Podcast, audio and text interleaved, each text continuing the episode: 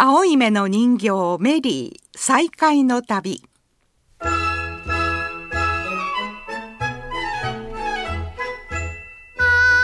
い目をしたお人形は雨。ほら非常に綺麗に残ってますよね。本当に、ねでまた少しも傷がない。そうね。あの麗メリーとはまた全然目があの人形が違いますよね。違いますね。素晴らしい。表情が違いますね。靴もあのお洋服も全く傷んでません。傷んでませんね、はい。あー素晴らしい。おはようございます。山田真知子です。青い目の人形メリー再会の旅。今日は10回目の放送です今日も作家の西村京子さんとご一緒にお送りいたします。西村さんおはようございます。おはようございます。よろしくお願いいたします。こちらこそよろしくお願いいたします。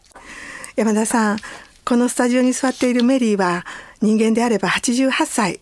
今年で米寿になります。88歳。私たちの大先輩ですね。そうですねあの人形たちが過ごした88年間は日本が大きく成長していく一方で多くの災害や困難もありましたし何より平和と友情のメッセージを携えてきた人形たちの国アメリカと大きな戦争をしています。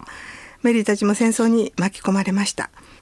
でもその中で心ある人たちによって残された兵庫県内の人形を訪ねる旅を私たちはしていますそうですね、えーさて10回目になりましたけれども今日はどちらに行かれたんでしょう？はい。え神戸市須磨区にあります日本キリスト教団須磨教会附属の千鳥幼稚園を訪ねました。須磨海岸からすぐのところにあるこの幼稚園にはメリーと同じ名前の人形があって取材をお願いしました。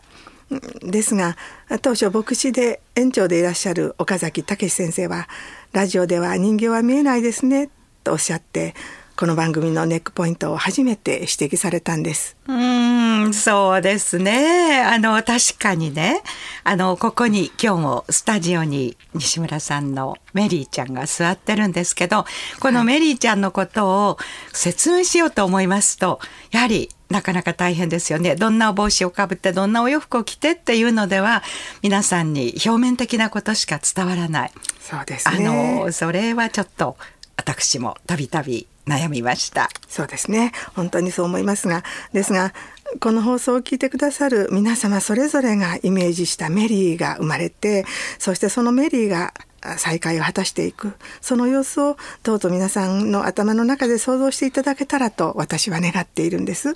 あそうですね。それとあのもう一つ。あの、青い目の人形どんなのかなと思ってらっしゃる方には、あの、ラジオ関西のホームページで、青い目の人形、メリー再会の旅というこの番組名をクリックしていただきますと、この番組のホームページが出てまいります。そこで、えー今は、これまでは、あの、西村さんと、はいエレナとメリーだったんですけど、ねはいあの、新しくなったホームページでは、兵庫県の他のお人形もずらっと並んでおります。どうぞそちらの方で、えーご覧になっていただきたいと思います。はいよろしくお願いします。ところで、その千鳥幼稚園ではどのような再会になったのでしょうか？はい、あのこの幼稚園は創立から90周年が経ちまして、えー幼稚園ができた2年後に人形が届いたことになります。あの幼稚園にはあの伺った時には古い展示用のカードが残っていましてそこには、えー青い目の人形名前不詳今回存在が確認されましたので神戸店のみ特別に展示しますこう書かれてありました。平成9年のミス兵庫里帰り店ではすでにメリーという名前がついておりましたからそれ以前のカードかと思われました、えー名前も青い目の人形だということもわからないままの時間がこのメリーにどれほどあったかと思いますけれども、名前は前の園長先生が記憶していらしたとかで判明して伺いました。あの、あ分かったと伺いました。分かってよかったですねはい。ガラスケースから出していただいた幼稚園のメリーはですね、えっ、と、花柄にレースのついたドレスを着ていました。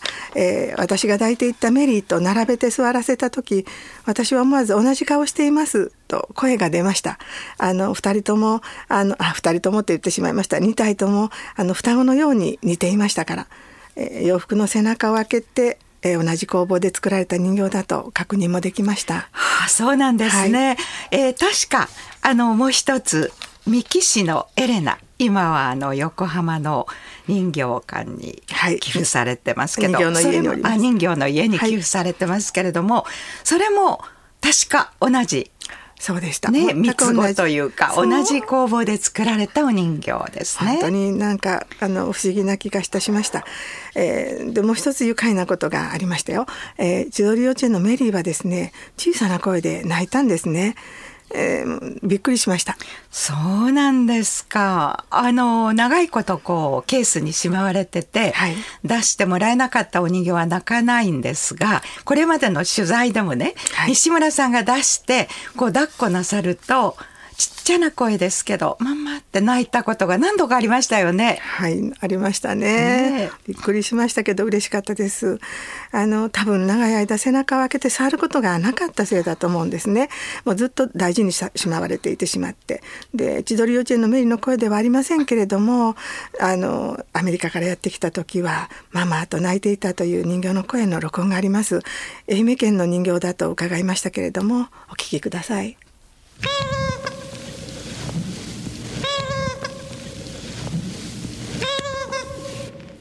あ、本当だ。あのはっきりママと言ってるように聞こえましたね。そうですね。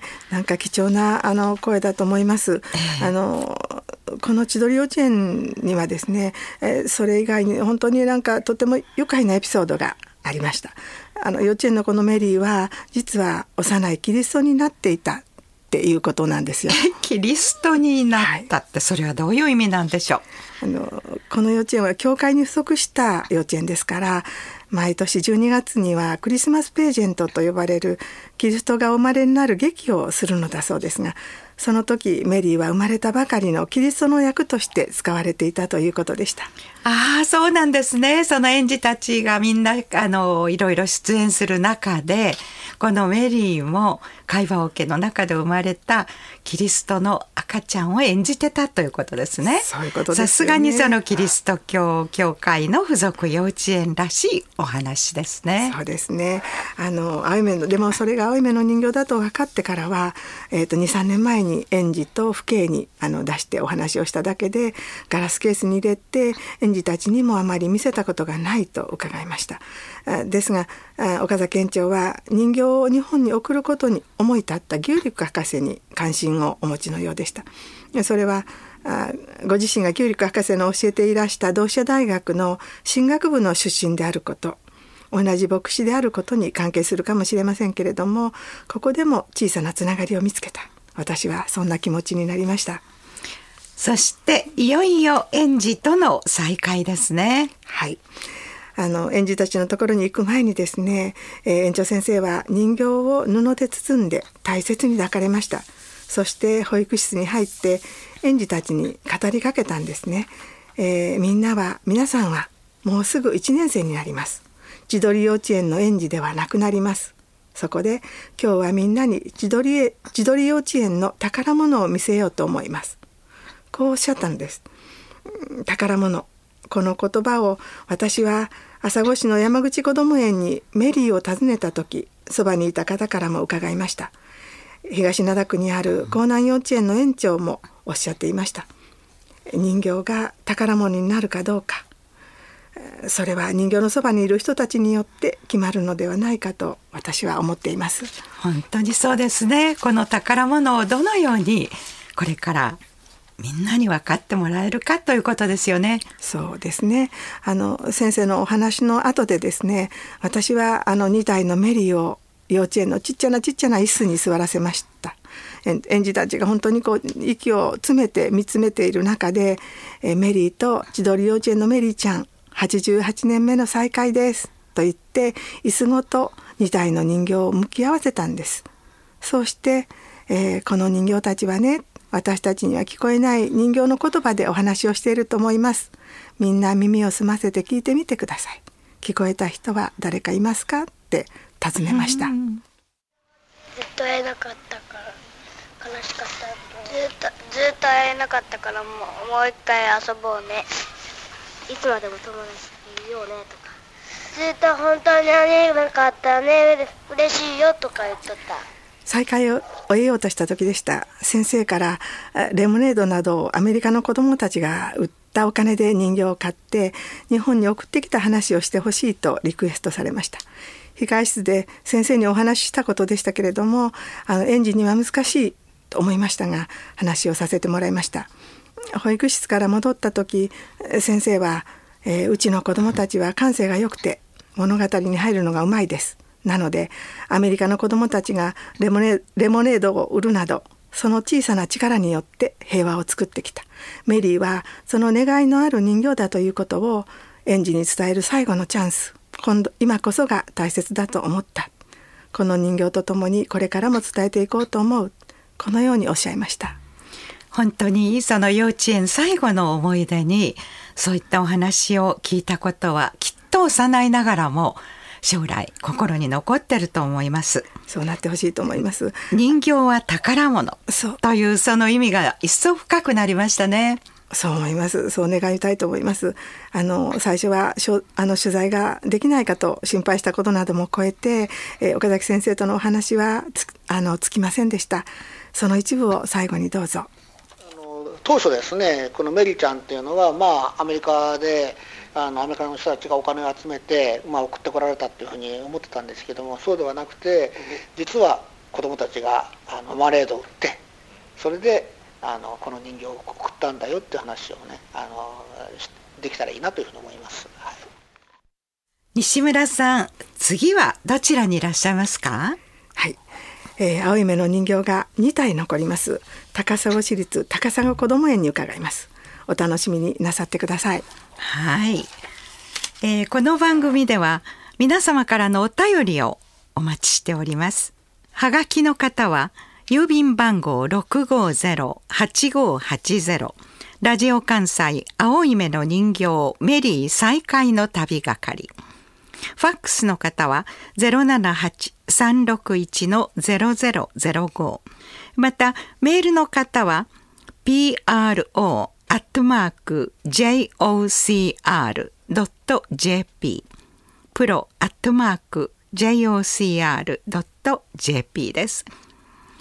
これまでもいろいろあの感想やらお寄せくださってる方もいらっしゃいます。どうぞ皆様何でも結構ですからお送りください。またこれまでの放送をラジオ関西のホームページでお聞きいただくことができます。聞き漏らしてしまった方や、えー前回のをまた聞きたいわとおっしゃる方は、どうぞラジオ関西ホームページを開いて、青い目の人形メリー再会の旅をクリックして、どうぞお聞きください。それではまた来週。